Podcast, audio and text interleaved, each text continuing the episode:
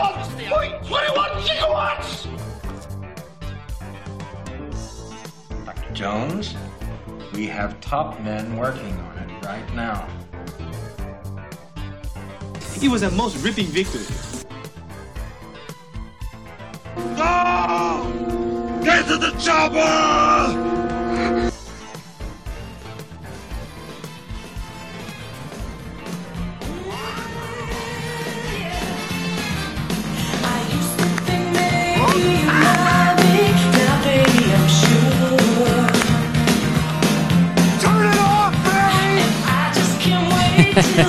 Welcome to the Parkway Podcast.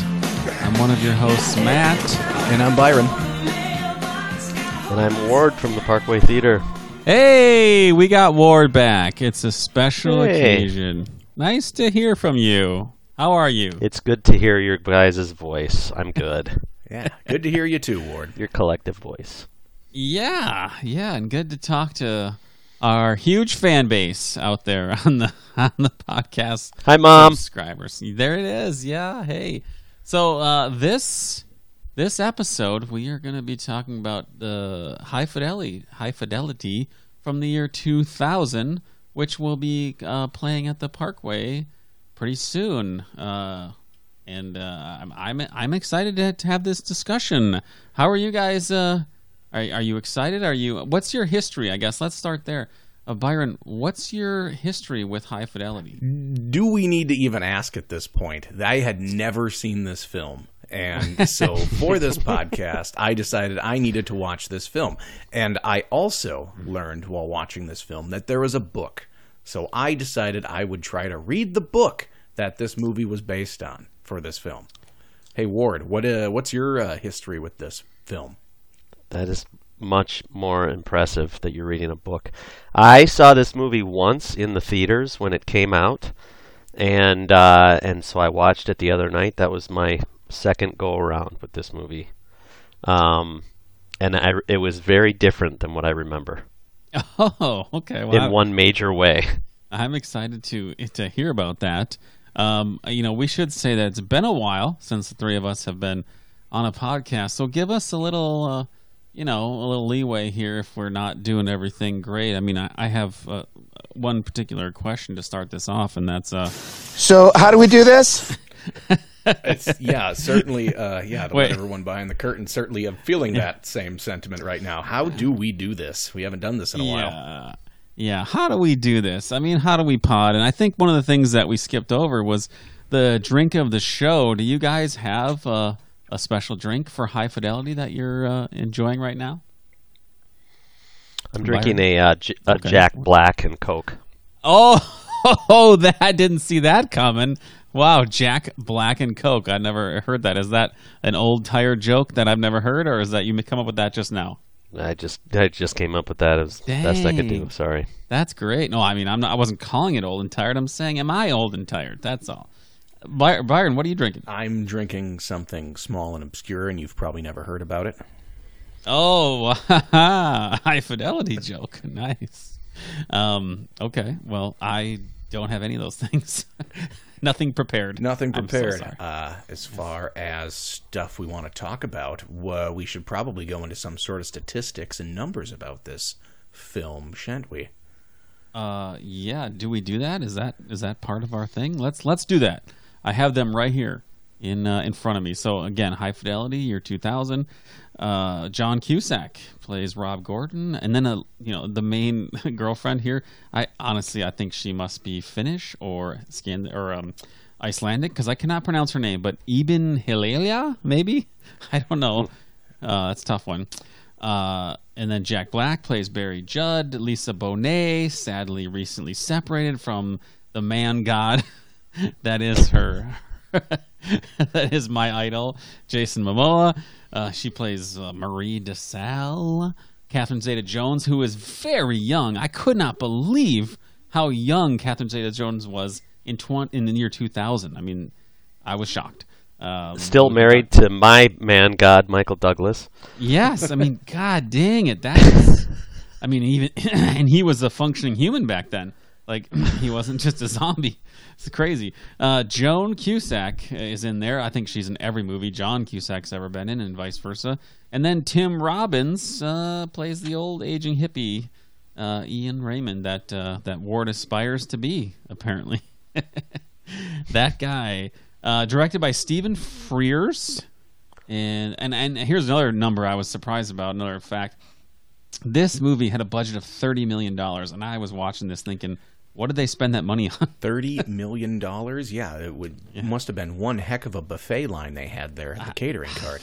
Craft, craft services, I guess. I don't know. I mean, I guess it was probably all, all you know, uh, actor, all the actors. I, can't, I mean, there's nothing else to pay for here. I, I, oh, um, I think I have a good idea of what they probably paid for. They probably paid for the licensing for all the awesome songs that they played oh, in this film. Yeah. yeah. Yeah, yeah, good point. That's expensive. And that Bruce Springsteen cameo, too. Oh, my gosh. Yeah, we need to get into that a little bit here, but uh, we'll do that later. True. Good point.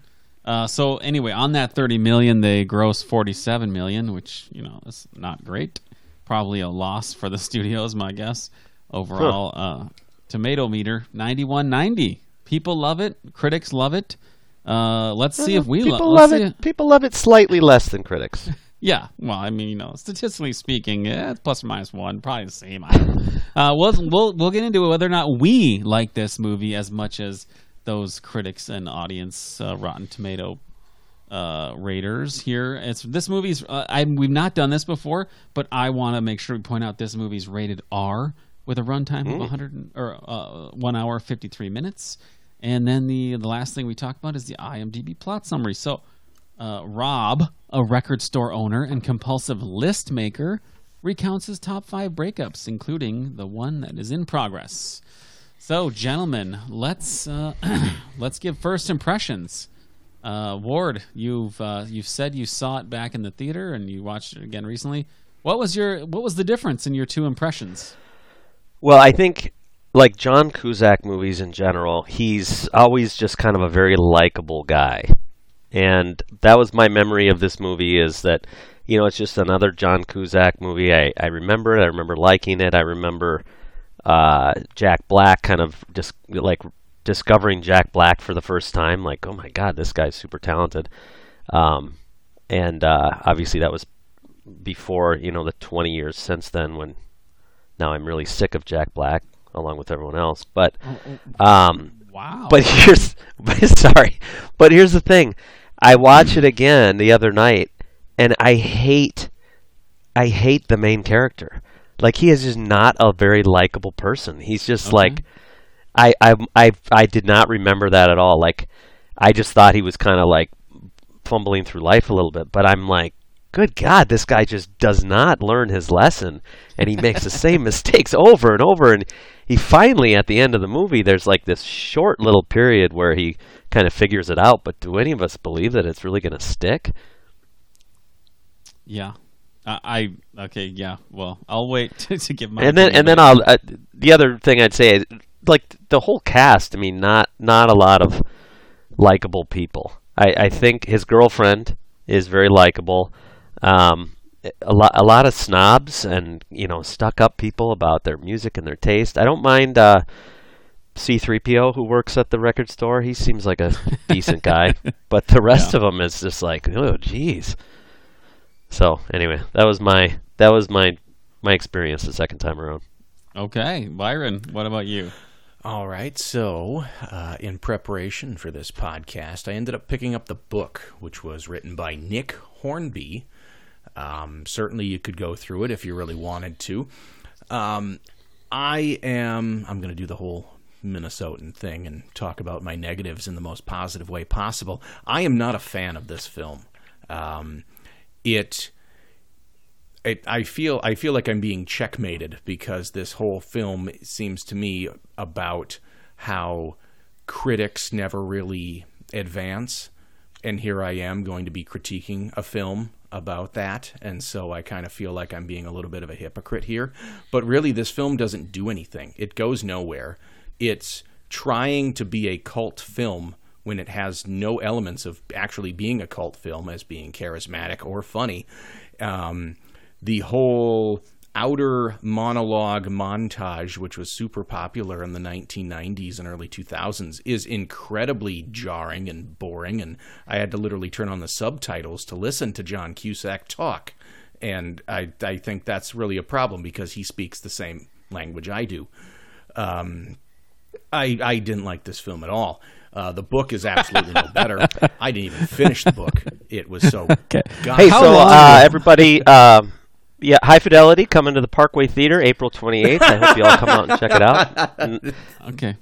Well, now you're you're stealing my you're stealing what my part. What I was gonna do, I you know I once again I was gonna say, yeah. First of all, everyone come out and see it because this is a cultural phenomenon. You need to see this. If you are of a certain age and you haven't seen it, you need to see it. And if you haven't seen it in twenty years, you need to see it again. I mean, it's it's a must. Like I might even go. I might even go see it. And you're going to have a pre-movie, pre-movie music set, which will be by Saint Small. And that that could be good times. I mean, it'll be lots of fun. I'm sure that's at seven o'clock, right? Because this is a Thursday movie. Is that right? That's yes, it is. Okay. Yep, music I, at seven, movie at eight. Yeah. Well, I'm sorry, Byron. You didn't get to finish? I, I guess I didn't get to really finish. My point was because no, there was well, actually I mean, you, something you, there that I was trying to build towards. I guess well, I, you, I guess you, I went a little said, too this negative is, this there. Is, this, yeah, you, you. This is what you said. Well, I'm going to be talk very positive about the negatives, and then you went and shit all over the thing without being positive at all. And then I wondered, wait a minute. So how do we do this? Yeah, exactly. uh, yeah. Go ahead. Well, because this actually did cause me to think a little bit about that because – like I just did, all I did was just shit on this movie. But at the same time, they actually went out and produced something. And I'm, I guess I, I it's easy to really sit back in the critic's chair and um, downplay some of this stuff. And I think when you get towards the end of the film, you actually kind of get to see that same arc where... you see Rob himself actually kind of learn that. And I kind of was actually more shocked that there was a turnaround. And I actually think that he's going to actually make a change for the better at the end of this film and at the end of the book. I I think that this was... he needed this sort of shakeup in order to, I guess, grow. Wow, Byron. Wow. You you did... You spun it around. And then you had a... You had a um, I mean, again, it was a, it was a, it was a, sh- a shocking twist for me Way to bring because it I, home. I, I thought, I thought you were gonna, you were gonna, you were gonna comment on Barry's revelation, but you then commented on Rob's. So wow, well, there was you've... Rob and there was also Barry as well. Um, I don't know how in depth we want to get through right away. Uh, well, no, no, we don't want to yet. But just, I'm just saying that I think that the the arc that the character on this podcast that. The character of Byron just had is the same arc that the character of Barry has. Barry had? Okay. I think that's true. And again, I want to go back to this, how do we do this? And say that I also forgot that, it, and it's been a long time since we talked to Ward on the podcast, uh, um, uh, Liz, who's the social media coordinator, manager for uh, for the theater, told Byron and I a while back that that Ward's special talent is writing the movie synopses, and and so I just pulled this one up, and we didn't we didn't even say it. This is a great one, and again, I found myself. I don't even remember it. Okay, well, I found myself reading it, and then thinking like, this is so weird that they would put this on IMDb or that this would be a formal thing, and then I realized, ah, that's right, this is Ward. So it says, Rob, played by John Cusack, a record store owner and compulsive list maker, recounts his top five breakups, including the one in progress. That's straight out of, we might say, little T M, little plagiarism out of IMDb. And then Ward adds his own. This is the movie that introduced the world to the unbridled talent of Jack Black, an introduction the world would later regret, which is what he just said. Well, Well, I guess that would be I'm my consistent. Opening. Well, well first... Look, you are consistent, yeah. First, we should probably talk... What What are your thoughts, Matt? I really want to get into this with Ward, like what's wrong with Jack Black, but uh, Ward... Yeah, uh, but, uh, well, Matt, okay, what are your that's thoughts? Great. I, I Goosebumps, would like... Goosebumps two. That's... I would like to um, uh, express my opinions in uh, via the... or, you know, through the vehicle that is Jack Black. So let's start with this one. It was stinky... Okay, it was stinky. That that's that's one way to put it. Um, another way to put it, I, I've spent a lot of time uh, compiling these things. Here's another one. It definitely sucked. It definitely sucked. So you're saying you're compiling a list here of all your thoughts uh, and yes. reactions. Yeah, this is top five uh, Jack Black uh, quotes about this movie. It definitely sucked. uh, and let's see. Well, I think that's my main uh, synopsis there. Uh, I basically here's here's the here's here's what I my my thinking on this. Um, everyone definitely should go out and watch it. It's a cultural phenomenon. You got to see it if you haven't seen it. Um, the thing I have is, and this is kind of interesting because it ties into the, the Parkway as a business. The the theater has musical talents and has you know has has movies. We are doing a movie podcast. We don't we don't do podcasts uh, episodes on the ver- various local musical acts that show up at the theater. And part of the reason for that is, for those who don't know, I reached out to Ward and the Parkway and said, hey, we could do a, a movie podcast. I didn't reach out and say we could do a music podcast because I don't know anything about music. I don't know the local music scene.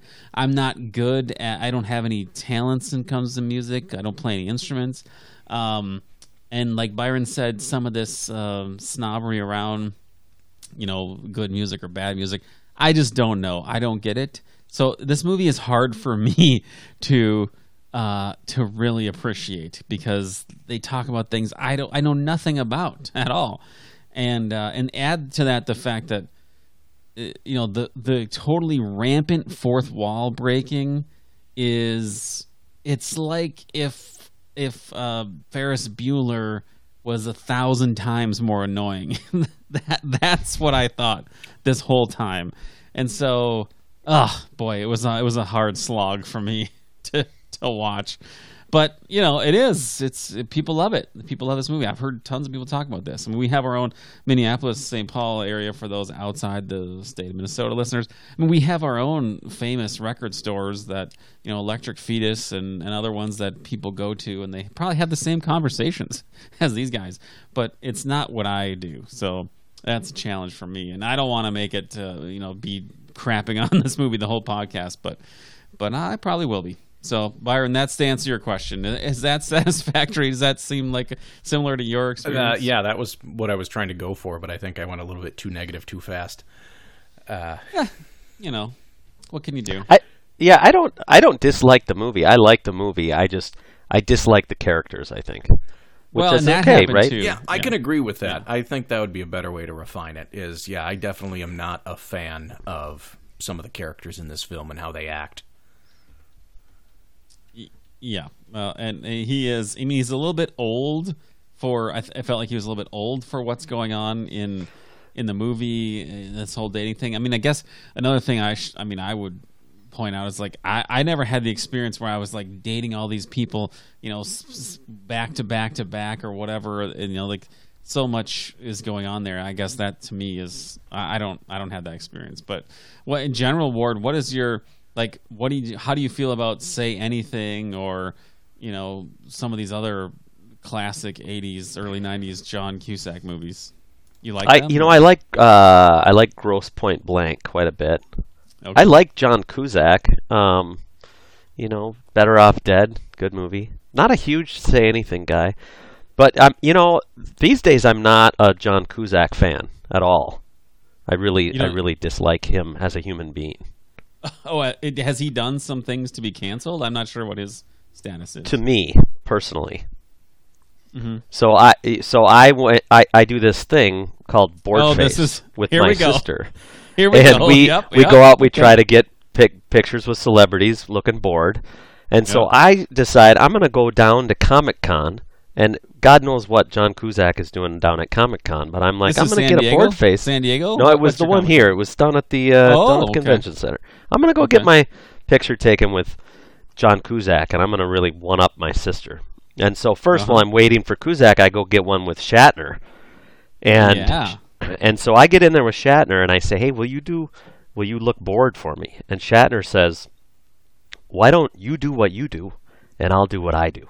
And I'm like, okay, that's expected. Shatner gives a big, big grin, And, you know, I expected to get rejected by him. So then so then I go over to Cusack's stand, and I talk to his agent, and I tell her what just happened with Shatner. She's like, oh, John hates, he hates Shatner. He'll tell him that story, and he'll he'll definitely do it for you. Okay. So I go in there. Okay. Here's Cusack, who now apparently wears a do-rag for some weird reason. What? And okay. Yeah, yeah. Yeah, and he's and I tell him, "Hey, I do this thing. My sister and I were kind of trying to one up each other. Shatner did this. What do you think?" "Yeah, yeah. Yeah, it's good. I got you. I got you." Pose for the camera. They shuffle me out of there. They print the picture. I look at it. Cusack couldn't be smiling more broadly. Oh, like yeah. It was just yeah, it was just a big fuck you. Hey, buddy, I smile. That's what I do. So, you know, he maybe this uh, this shaded my my perception of this movie. I'm I I now have uh, deep seated issues with John Cusack as a human being. And we should be clear that you have like a massive catalog of celebrities who've actually gone along with this. There are some reasonable ones out there. Right. Who do board. Yeah, people do board. I would think if but you tell some celebrity, you know, tell some celebrity, like, uh, pretend that this isn't interesting to you, they'd be like, okay, that's not a pretend. That's me being me, another anyway, fan or whatever. Sorry, I, di- I oh, didn't yeah. intend to rant about John Cusack in this uh, in this podcast, but you asked. What do I think? I, I know. I mean, I personally don't like any. I, I'm scrolling through his IMDb right now, and like I, actually, I don't. I don't really like any of these things. I mean, I, I thought Hot Tub Time Machine was funny, but you know, like twenty twelve, and and you know that's dumb, and all of these. Well, I like being John Malkovich, but he's a minor character in a lot of these ones that I actually like. Um, I, I'm not a. I'm just not a fan. I mean, is he? What is the connection? Do you guys know? The connection is he. What is the John Hughes connection with, with him and maybe even with this movie? Because there's, I mean, this movie is supposed to be a Chicago record store, right? But there's no. Hmm. He's I in didn't Pretty in Pink, or no, uh, he's in um, sixteen Candles. Okay, and sixteen Candles, and John Cusack's originally from Illinois, so maybe John Hughes likes that. Oh, is he from Illinois? Yeah. Maybe that's the connection. Uh, because there, there seems to be very Hughesy in some uh, a lot of his movies, especially in the early eighties, nineties. Anyway, anyway, so um, where can we go from here? Uh, you know, you like the movie, Ward, but not the character. I mean, tell us why you like this movie. I know you, you know, you and your partner Eddie, you you you bought the theater, and I assume you had some discussions on. Uh, well, you know, we're gonna do movies, mu- movies and music, so. You know, what what is your like do you like this for the music, for the odd references, or what's the what's the appeal to you? Yeah, I kind of I like the odd references, and you know, there is an Evil Dead two reference in there that's pretty funny. Um, yeah, I mean, I don't know. I think his the speech he gives at the end of the movie where he kind of has his realization about um, you know, all these these fantasies that he has with when he sees other women and then realizing that that's not what life is all about. I, I kind of like the message of it overall. I think it's pretty funny. Um, you know, I, I, I, I get your criticisms. Yeah, there are too many fourth wall breaks, and but I don't know. Overall, it's... I, look, I felt like I had to say something positive. I'm trying to get people to buy some tickets here. Come on. Well, yeah, I mean, I, I, I again, I, I want people to go see this. I, hell, I might even go see it myself. I mean, top go five. See it. It's a top five movie for me. Top, top oh, five. Okay, so now all of a sudden it's a top five, top five movies from the year two thousand that star John Cusack and Lily Taylor and Lisa Bonet and Catherine Zeta-Jones. Yeah, this I is didn't number put Lily four Taylor, with a bullet. I didn't put Lily Taylor because the only thing I know her from is her weird role in House on Haunted Hill, and I was like. Like, this is... I don't even get why she... What's her appeal? But anyway, Catherine Zeta-Jones. You go see Catherine Zeta-Jones. It's worth the ticket price. Worth the price of entry right there. Um, for sure. Absolutely. I, I do um, have one little piece of trivia. So, last night when I went to watch this movie, I I turn on the uh, Apple T V, and it when I looked up High Fidelity, it popped up a T V show. I didn't realize there was a T V yeah. show called High Fidelity oh, really? on Hulu, yeah. starring yeah, Lisa right. Bonet's daughter. No, I did not real. I mean, I saw that there was a Hulu show. I didn't. I didn't look into it, but that's her daughter, huh? Yeah. And is that with the the man god that is Jason No, Momoa? It's with the other man god, Lenny Kravitz. Oh, no. I thought you were going to say Tim Robbins is the other. Oh, wait a minute. God. So, interesting. So, okay, well, now we got now we got to segue into the the Batman. So that's what we really came here to talk about. Yeah, that's what so we're talking about. Zoe, spoiler. Does she look like Zoe Kravitz? That's my question. At all? She or no? is Zoe Kravitz. Oh, shut up. Really? That's yeah. the same one. Oh, yeah. Wow. Okay, so I thought we were going to... Okay, She we looks exactly like Zoe Kravitz. Okay, but are you sure it's not a twin? I don't know the story. So it's Zoe Kravitz is in the twenty... I think it's a twenty twenty... Wow, so she was in a show just... I think it's uh, end of twenty twenty. They launched that on, on Hulu. Wow, yeah. So she went from that to uh, the Batman. Interesting. Hmm. Wow, yeah. Okay.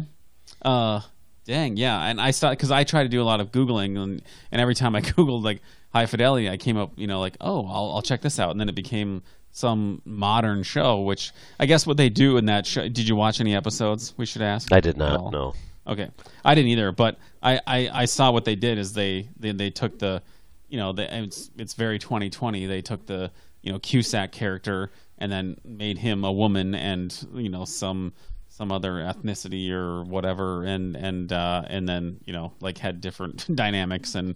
And stuff, but I think that the whole point is that uh, what I read is from the synopsis is like it's the same thing where she talks about her breakups and, and talks about music and and I thought, well, not gonna watch that either. Yeah, I'm reading through it right now. Zoe I wonder if Kravitz plays as Robin, quote Rob Brooks. Ah, that's a fun little play. Oh, on that. She re- oh okay, wow, nice. I wonder yeah. if she goes into a bar and falls in love with John Cusack's kid. That would be way too funny. Uh, maybe. Yeah. Yikes. Uh, that that interesting. Um, yeah, I forgot Zoe Kravitz was Lisa Bonet's daughter with Lenny Kravitz. Dang. Well, all right. Well, uh, you know, here's here's. Well, I have some questions for you guys.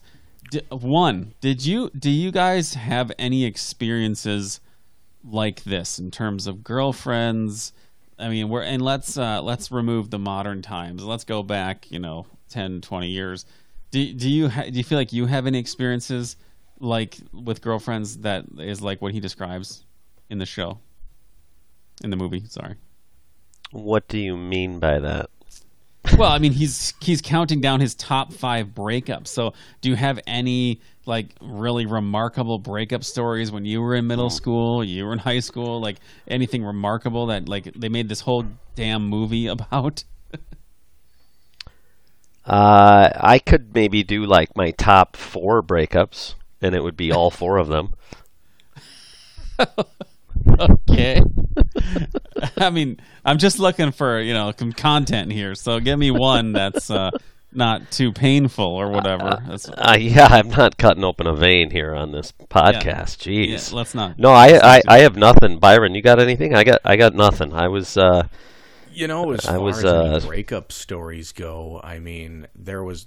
Not really during middle school or anything. I'd have to say one of the first breakups I had was... Um, broke up with me right before, I guess, right at, at our lunch break uh, where we had worked together. And then I had to go back to work after that. Uh, that kind of sucked. uh, that was definitely hard yeah. to uh, hard to kind of swallow. Uh, do you have any any uh, good breakup stories, Matt? Um, I...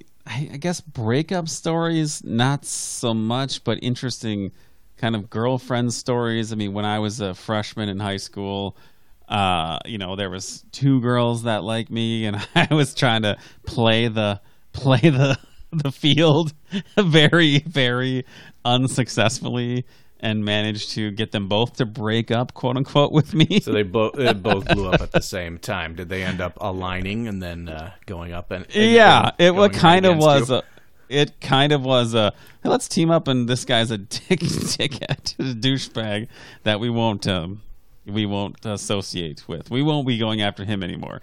Which you know, God, I feel bad about that to this day. And uh, and actually, the year before that. Um, I had a girlfriend who was, it was very awkward.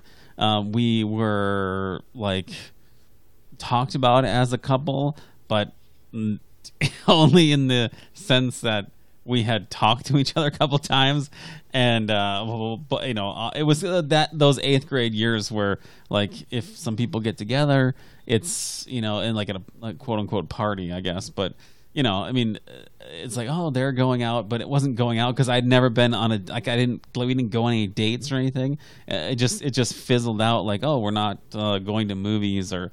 You know, it's just, oh, we're at this party together, not even together, we're just showing up separately. So lots of weird, awkward um, um, middle school and high school girlfriend experiences, but uh, not, nothing like he's describing. And again, my impression is like he's John Cusack is, is too old in this movie to be living that life unless he's like really in living in Manhattan or something. I mean, it's in it's in Chicago, so...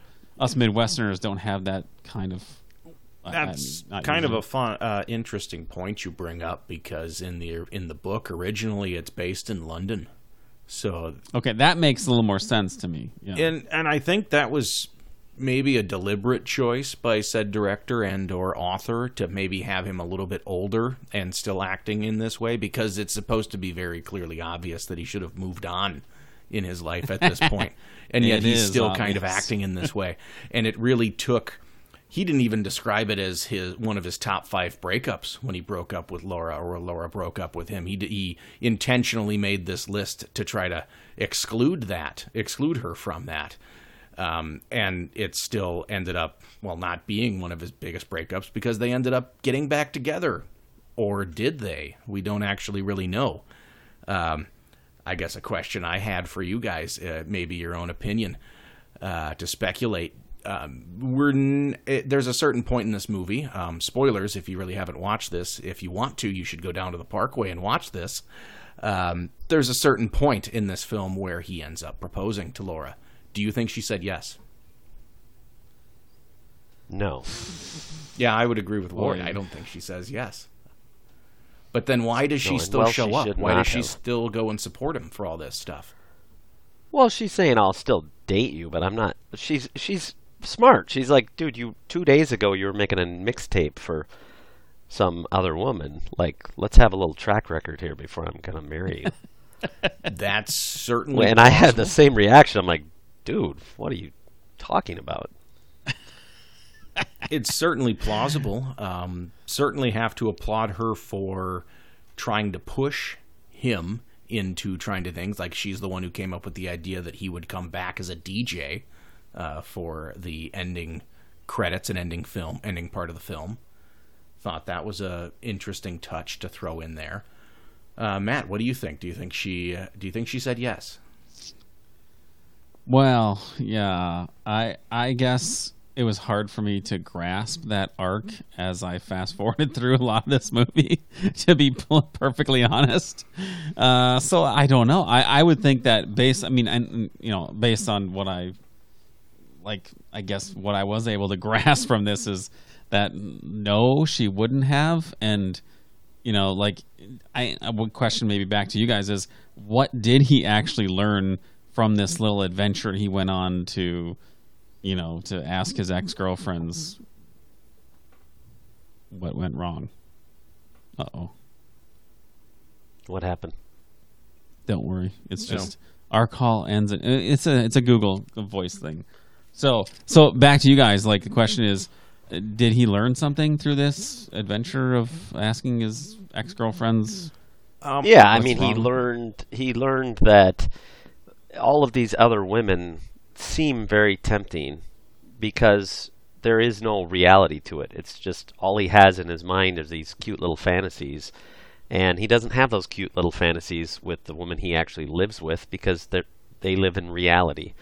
And you know what he what he realized in the end is he does want her. He doesn't want some false fantasy that's not going to come true anyway. I, I would echo that. I mean, it's still a little would, bit shallow, but yeah. I echo that, and I think I would agree, and I'd kind of almost um, project that into another part of the film as we see it going. Um, another part of the film that we see that kind of mirrors that is he, Rob himself, transitions from a person who just sits in his apartment and makes up these fantasy mixtapes about other things that could potentially happen. And he ends up in actually putting, um, what should I say, he kind of puts himself out there in reality, where he goes out and he ends up trying to sign these two punk kids from the street into a record deal, and he ends up actually trying to produce something, and he puts himself out there. He's not the critic anymore. He's not the the casual observer anymore. And so I think he kind of relates that almost back to his relationships, where his former relationships, he's just simply there and just simply trying to enjoy the fantasy, and now he's actually got to get out in reality, and Laura is the best reality for him. Does that make sense? Uh, to me, it does, but uh, you know, I'm not good at when yeah, I'm not I'm not good at figuring out sense. I, I'm trying to. Uh, I, actually, what I think we should do, sorry, is um, we talk about this Bruce Springsteen cam- cameo that you brought up, Byron. Before we, yeah, uh, you know, of all the things that forget. I never thought I would see in a film starring John Cusack is Springsteen just showing up and decided to talk at the camera. Uh, never would have thought that would be out of this film. Uh, certainly enjoyed the heck out of it. Uh, there was a couple other small things. I mean, there was a couple cameos, or not cameos, but just a lot of references to other musical acts in this film, because, I mean, it's about music. So it was kind of fun to have all that stuff. What'd you guys think about Bruce Springsteen in this film? He's a great actor.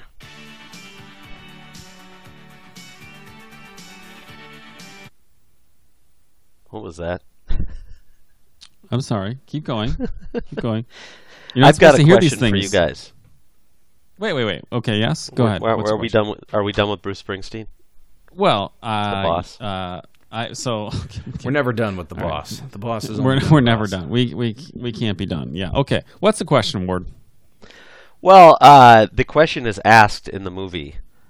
Uh, when they're talking about the top five musical crimes perpetrated by Stevie Wonder in the eighties and nineties, the sub-question, is it unfair to criticize a formerly great artist for his latter-day sins?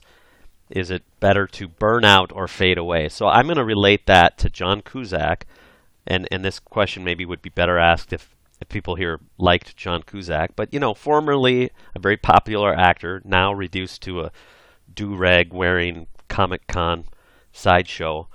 Uh, I'll ask you guys that question. As you see these aging stars that used to be, uh, you know, Bruce Willis used to be box office champion. Bad example. Sorry, I know Bruce Willis.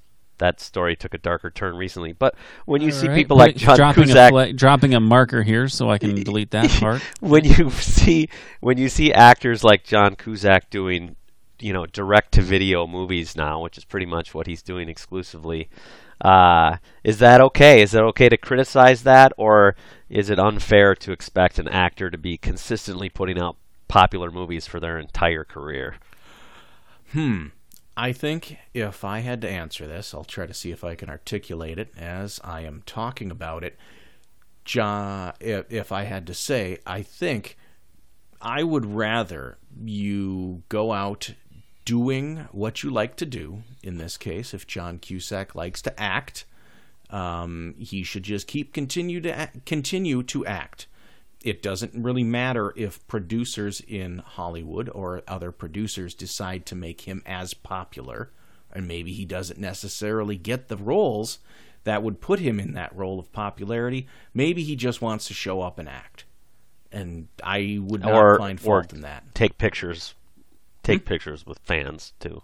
He likes that, too. And he also does like to take pictures with fans. I'm sure he's in, he sounded like he was incredibly grateful taking a picture and knowing that he was one-upping William Shatner.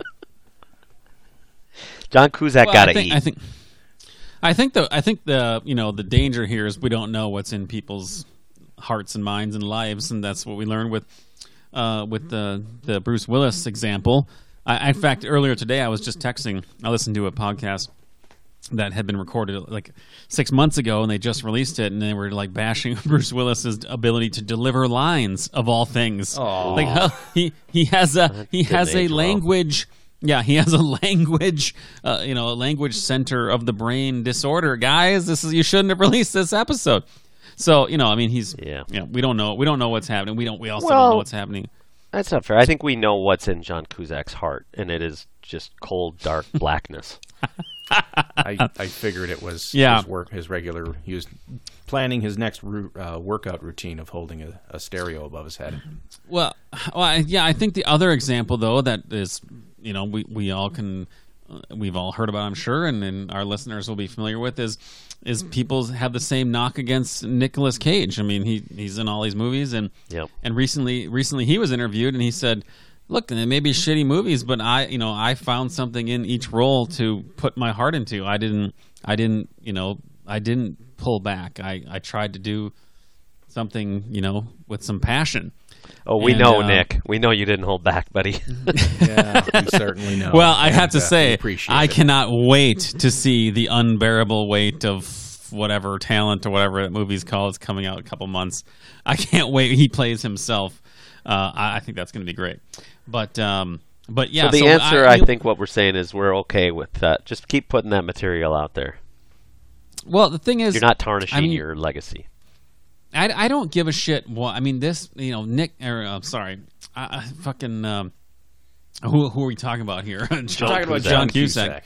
You know, yeah, yeah. John. I mean, John Cusack. I don't. I don't care. I mean, he. He doesn't. Str- he's not worth my time. I mean, I guess. You know, one of my, like, if I had an acting hero, you know, someone, you know, uh, way I have more appreciation for than him, maybe I'd be concerned. But even then, I, I don't, I, they're just doing their thing, right? I mean, should they not do it? What's the argument to not do it? I don't know. Art, artistic uh, integrity, I guess. Well, I mean, it's a, there's a sports analogy here as well. You know, do you want your heroes to go out on top, or do you want to see Michael Jordan play for the Washington Wizards for a few years, or worse, play baseball, I guess. But dumb tish. Yeah. yeah, certainly could always be worse. But well, even then, you know, we have a good example. See, I'm the positive one here. We just had Tiger Woods play in the Masters this weekend. I mean, Are we, you know, did we just compare John Cusack to Tiger Woods and Michael Jordan? You just compared him to Michael Jordan. Okay, I thought I, th- I thought you were going to let yourself off.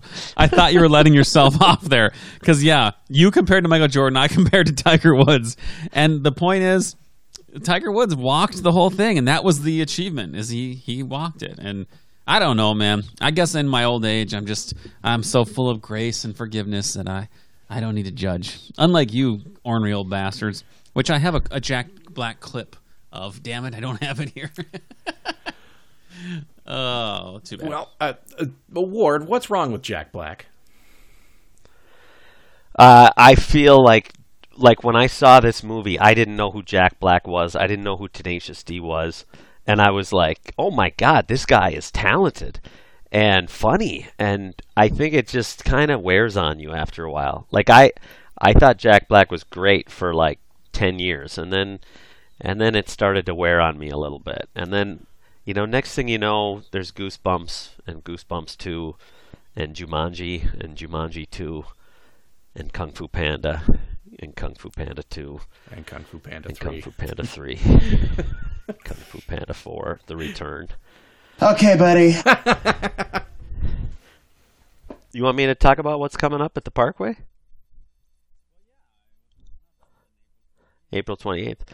Uh, so real quick in, in May, one of my all time favorite artists, Sean Colvin, is playing the Parkway. But as far as movies, uh, we have Action Movie Month coming in May, and, uh, starts on Thursday, May fifth. We've got True Romance. We've got, uh, Face Off, Hard Boiled, and Point Break, and lots of cool pre-movie stuff, uh, trivia. There's a spelling bee before Face-Off. Uh, and for Point Break, we've got a pre-movie Act Like Keanu competition. So, okay, tell me more about that. I need to know uh, more. Well, it's it's a very difficult craft uh, to be able to act at the same level that... I know that Keanu Reeves is now a national treasure, but there was a time when people made fun of his acting. And uh, they they used to have at the Bryant Lake Bowl a live recreation of Point Break, and the role of oh. Johnny Utah was played by a randomly person, a random person selected from the audience who would read off of cue cards. So taking a cue from that, no pun intended, we are going to have some of Keanu Reeves' most intense lines, such as, "I am an F B I agent," and "Whoa." And we're going to have people from the audience come up and uh, do their best. And uh, there's going to be a lot of great prizes. And, yeah, it should be a lot of fun. Oh, man, I definitely need to go to that. Are those lines specifically only from Point Break or from his whole acting uh, I think catalog? We're going to go from the whole catalog. Yes, you'd need to do that. Yeah. Yeah, because I want I want Pop Quiz Hot Shot. I oh, want that yeah. to be one of the lines, you know. Definitely. Oh, man. What do you have going on, Byron? Coming up on the FunV podcast, we are doing something super fun, fantastic, freakalicious, funkadelic, and potentially Fast and Furious. Those are only six of them. I can't really name anymore. And we're going to be doing the entire Fast and Furious series on the FunV podcast. Uh, look forward to doing about it. Looking, looking forward to talking about Paul Walker, Vin Diesel, and all of the rest. If uh, if you want to reach out and, and talk to us at the Parkway Podcast, send us an email, parkway theater podcast at gmail dot com. Or you can give the theater a call at six one two, eight two two, eight zero eight zero. Leave a voicemail. Maybe we'll get you on one of these episodes. Uh, tell us how you like or don't like Uh, John Cusack. If you enjoyed this episode, up next, we're going to be discussing Point Break.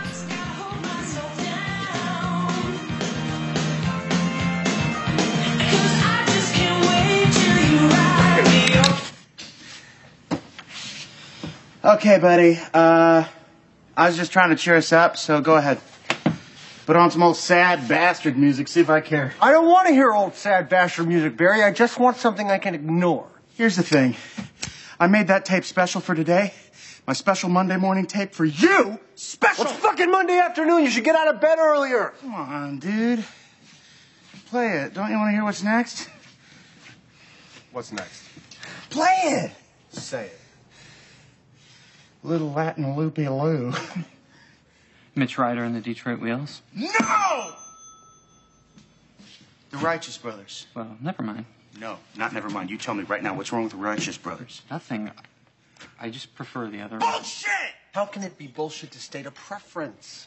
Since when did this store become a fascist regime? Since you brought that bullshit tape in. Oh, man, that's great.